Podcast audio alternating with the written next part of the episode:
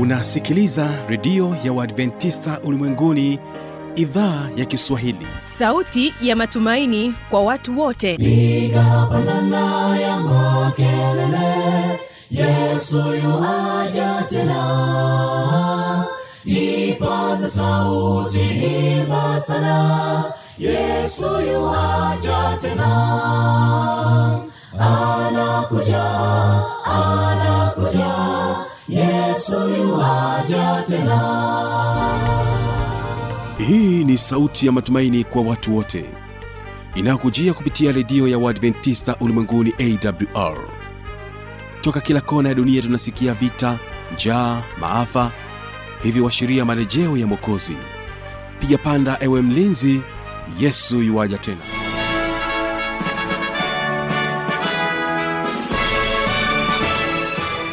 ni matumaini yangu mpendwa msikilizaji hujambo na unaendelea kutegea sikio idhaa ya kiswahili ya redio ya adventista ulimwenguni inayopatikana katika masafa mafupi ya mita bendi 16 lakini pia kupitia tovuti ya wwwawr karibu tena katika kipindi kizuri cha ijali afya yako pamoja na kipindi cha siri za ushindi katika kipindi cha ijali afya yako. Tutakuwa naye huyu ni dr david jama ambaye anakuja na mada nzuri inasema kwamba afya ya kinywa ikiwa ni katika mfululizo wa sehemu ya tatu. Na katika kipindi cha siri za ushindi utakuwa naye mtangazaji mwenzangu kibaga mwaipaja ambapo atakuwa na mjasiriamali. Huyu ni mpambaji anaitwa maltina. Na mpendo wa msikilizaji lakini kwanza basi wategesikio hawa ni mlimani stekwaya wanasema kwamba bali wewe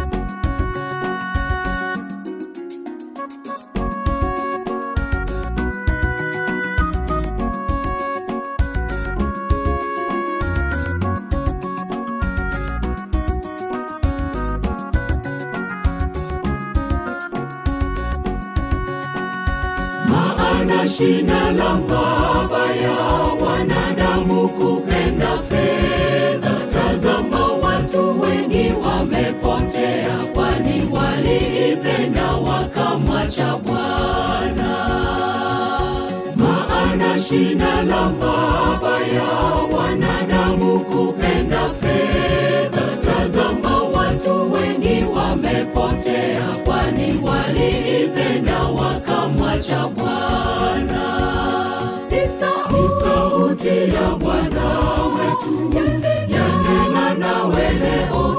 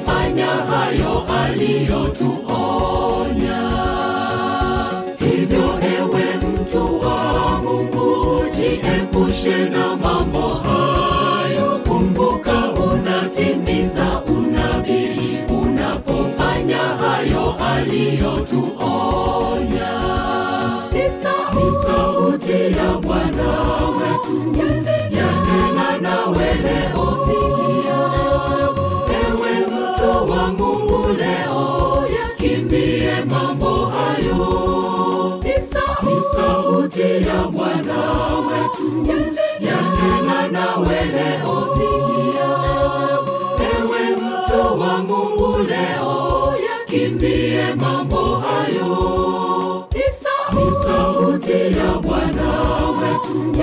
Yanena nawe leo sikia ewe mtu wa mungu leo yakimbie mambo hayo.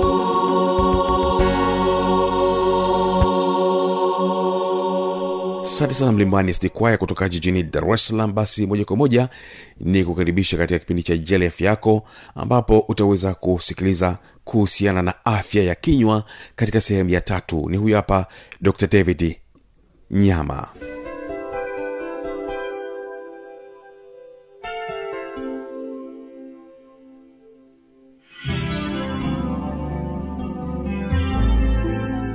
Karibu tena ndugu msikilizaji.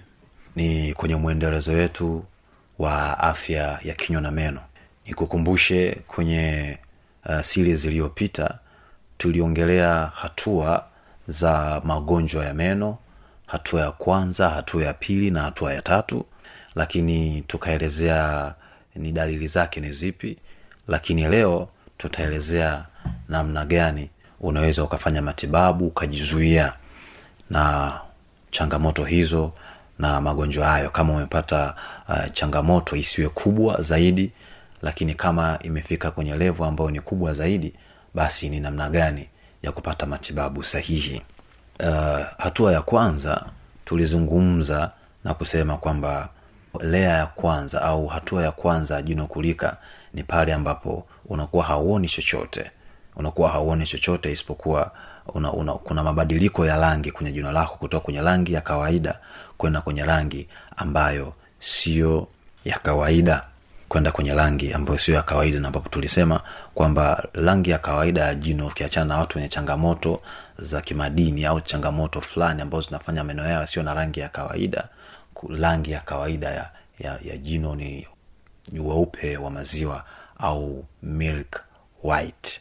Na pale jino linapoanza kubadilika kwenda kwenye rangi ambayo sio ya kawaida maana yake hilo ni tatizo hilo ni tatizo linakuwa limeanzia hapo. Na tukasema ile hatua ya kwanza tunaita ni enamel caries au initial caries sehemu ya kwanza ya jino enamel inakuwa imeshambuliwa sana. Kwa hiyo sasa nini kifanyike? Nini kifanyike? Kwenye hatua ya kwanza hauhitaji uh, hauhitaji sana matibabu ya daktari.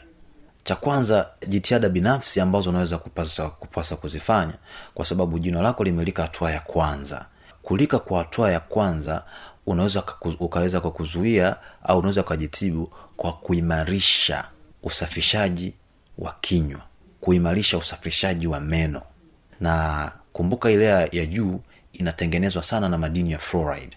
Kwa ukiona jino lako limeanza kulika basi inabidi utumie sana dawa yenye yenye fluoride ili kurejesha ile lea ya juu kwao ni kuongeza jitihada za, ku, za kusafisha kinywa chako ni kusafisha kwa usahihi lakini kwa kutumia dawa yenye fluoride. Kwa sababu lea ya juu enamel huwa inakuwa ina, ina contain au inakuwa ime, imeumbwa na kiasi kikubwa sana cha madini ya fluoride. Kwa hiyo sasa ukipiga mswaki vizuri kwa kutumia dawa ya fluoride unaweza ukairejesha lea yako ya juu na ile hali ile mabadiliko ya rangi yakatoka.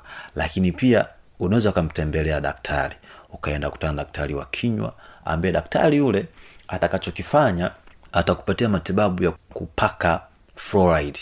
Kwa sababu ile ya juu inakuwa imeisha daktari atakufanyia topical application ya fluoride. Atapaka fluoride kwenye kwenye meno yako na ile hali yako ita, itaisha na utarudi katika hali yako ya kawaida. Lakini kikubwa kwenye hatua ya kwanza ni kuhakikisha unaimarisha usafi wa kinywa chako. Hiyo ni ya kwanza. Hatua ya pili tulizungumza kuhusiana na dentino caries e, au lea ya pili ya jino inakuwa imelika. Na dalili zake ni kwamba jino lako linakuwa linashtuka kutokana na mazingira. Ukiwa kwenye baridi upepo ukiingia jino linashtuka. E, ukiwa umekaa kwenye unakula vyakula vya moto jino linashtuka. Ukiwa unakula vyakula vya baridi jino linashtuka. Na vyakula ambavyo ni vina hali fulani ya utamu kupitiliza au uchachu lazima jino lako litashtuka tu. Sasa hii lea ya pili au hatua ya pili hii ni hatua ambayo lazima umtembelee daktari wa kinywa na meno ambaye yeye atakukagua. Akishakukagua atajua nini changamoto hasa. Akishajua nini changamoto kitakachofuata ni yeye kukushauri njia sahihi ya matibabu. Na kitu ambacho kinafanyika ni jino lako linazibwa hapa jino lako litasafishwa vizuri na kuna dawa maalum kwa ajili ya kurejesha lea ya kwanza na ya pili ambayo imelika. Kuna dawa nyingi sana ambazo zimefanyiwa utafiti wa kitaalamu na ni, ni sahihi kwa matumizi ya binadamu ambayo hazina hazina madhara makubwa sana kwenye mili kwenye mili yetu Aa, na zinaruhusiwa na zimepitishwa na mamlaka husika kwa ajili ya matibabu ya matatizo husika.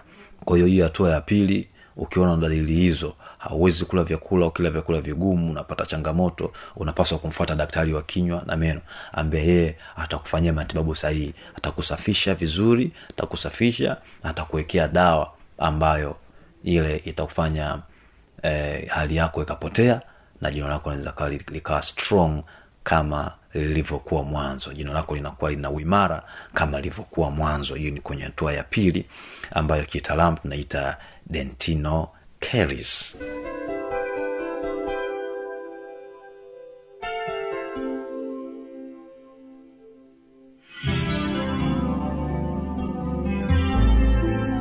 kama utakuwa na maoni mbalimbali changamoto swali tujuze kupitia anwani hapa ifuatayo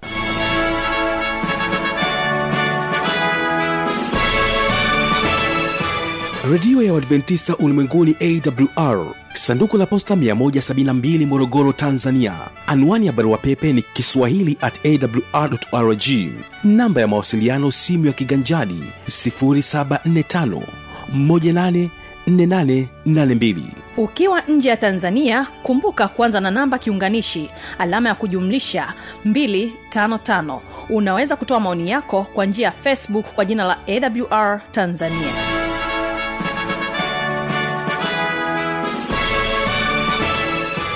karibu tena katika kipindi kizuri cha siri za ushindi ambapo hapa eh, kibaga wilson atakuwa naye. Huyu ni mpambaji maltina katika sehemu ya kwanza. Karibu uweze kuwasikiliza.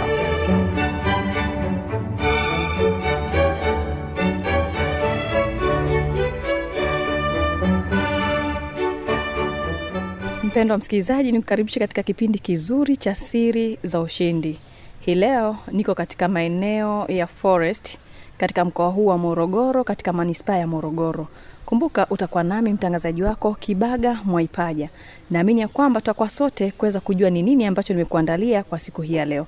Na hapa msikilizaji niko katika maeneo haya kama nilivyosema na nina mgeni ambaye hii leo tutakuwa sote. Yeye kwa kawaida kazi zake ni upambaji. Yaani ukiwa na sherehe yako wao ndo wanafanya harusi ipendeze. Ataniambia anaitwa nani kisha tuendelee kuzungumza. Mengi ambayo tumekuandalia karibu. Habari yako? Nzuri. Unaitwa nani? Martina Msimbe. Martina, tunafahamu kwamba wewe ni mpambaji. Mimi nimekuwa nikikusikia sikia tu lakini hebu jitambulishe kidogo tujue hii kazi ya upambaji Mm. ulianza lini hasa?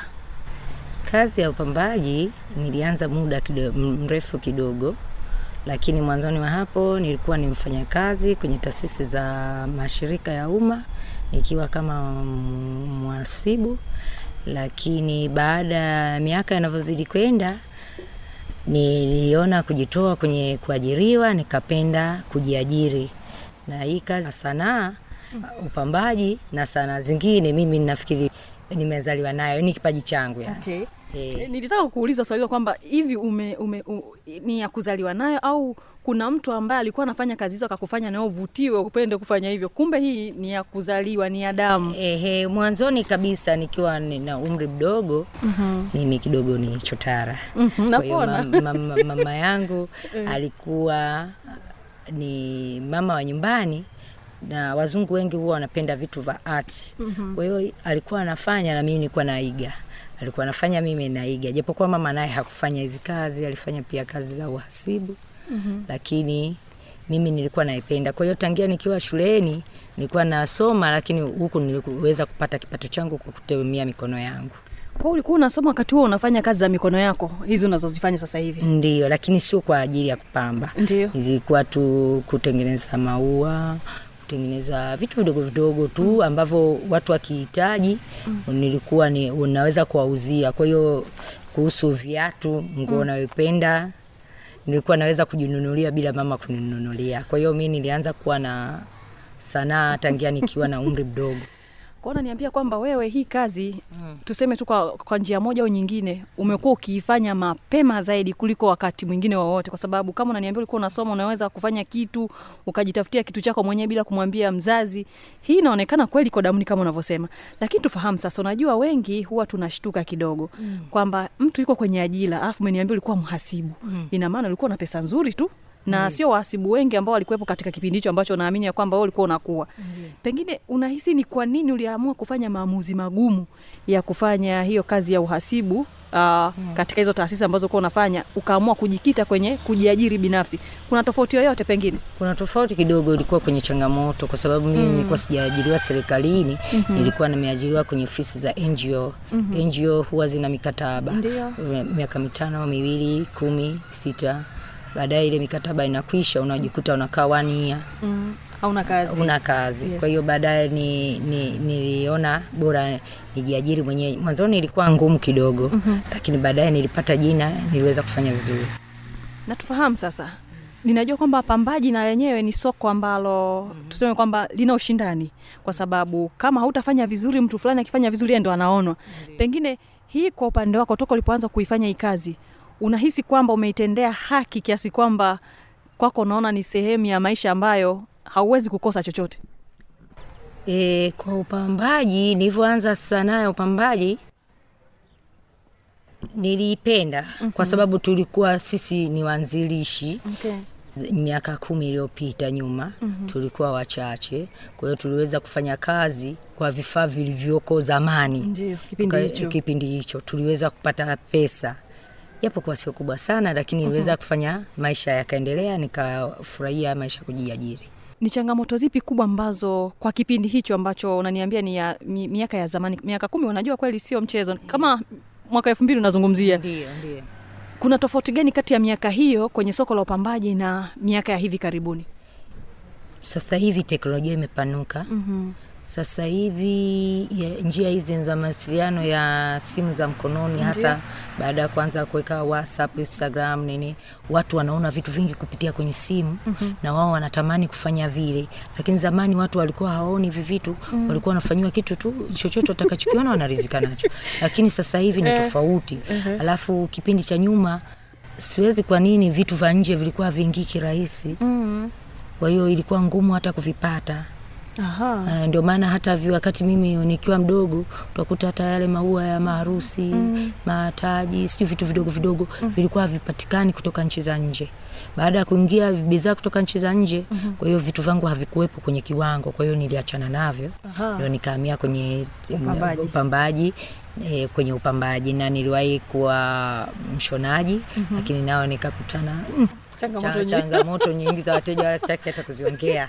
Nazo Ah, unajua ukituambia angalau yule ambaye anatamani kufika huko ana, anaenda akiwa anajua nayo sio Mm, changamoto ilikuwaje? Mm. zamani kulikuwa hakuna nguo nyingi vitambaa vilikuwa vya aina moja kwa hiyo mshono unakuwa aina moja watu wanashonea. Lakini baada ya vi kuru, nchi kuruhusu vitu vya nje kuingia mm-hmm. kwa kweli hawa vitu vya ndani watu wakawa vizarau kwa sababu wanaita kufanya finishing mm-hmm. hazikuwa nzuri. Kwa hiyo vitu vya nje vikawa vinapendwa kuliko vya ndani. Ndio hicho kilikuwa changamoto nikaamua kuemia kwenye eh, mapambo. Mm. kulikuwa hakuna mtu anayejua kitu. Labda mi niende kwenye magazeti niende Wewe kwenye, ndo useme. mimi ndio niseme ndo nikifanye. Mm-hmm. lakini hakuna mtu anayejua kuna nini. Lakini siku hizi mtu anakuja na simu yake anatoa kwenye instagram anakwambia nifanyie hivi. Ni kweli bahati nzuri kila kitu saizi kinapatikana. Sio lazima upate china. Hapa hapa dar es salaam ukienda kariakoo wapi unapata.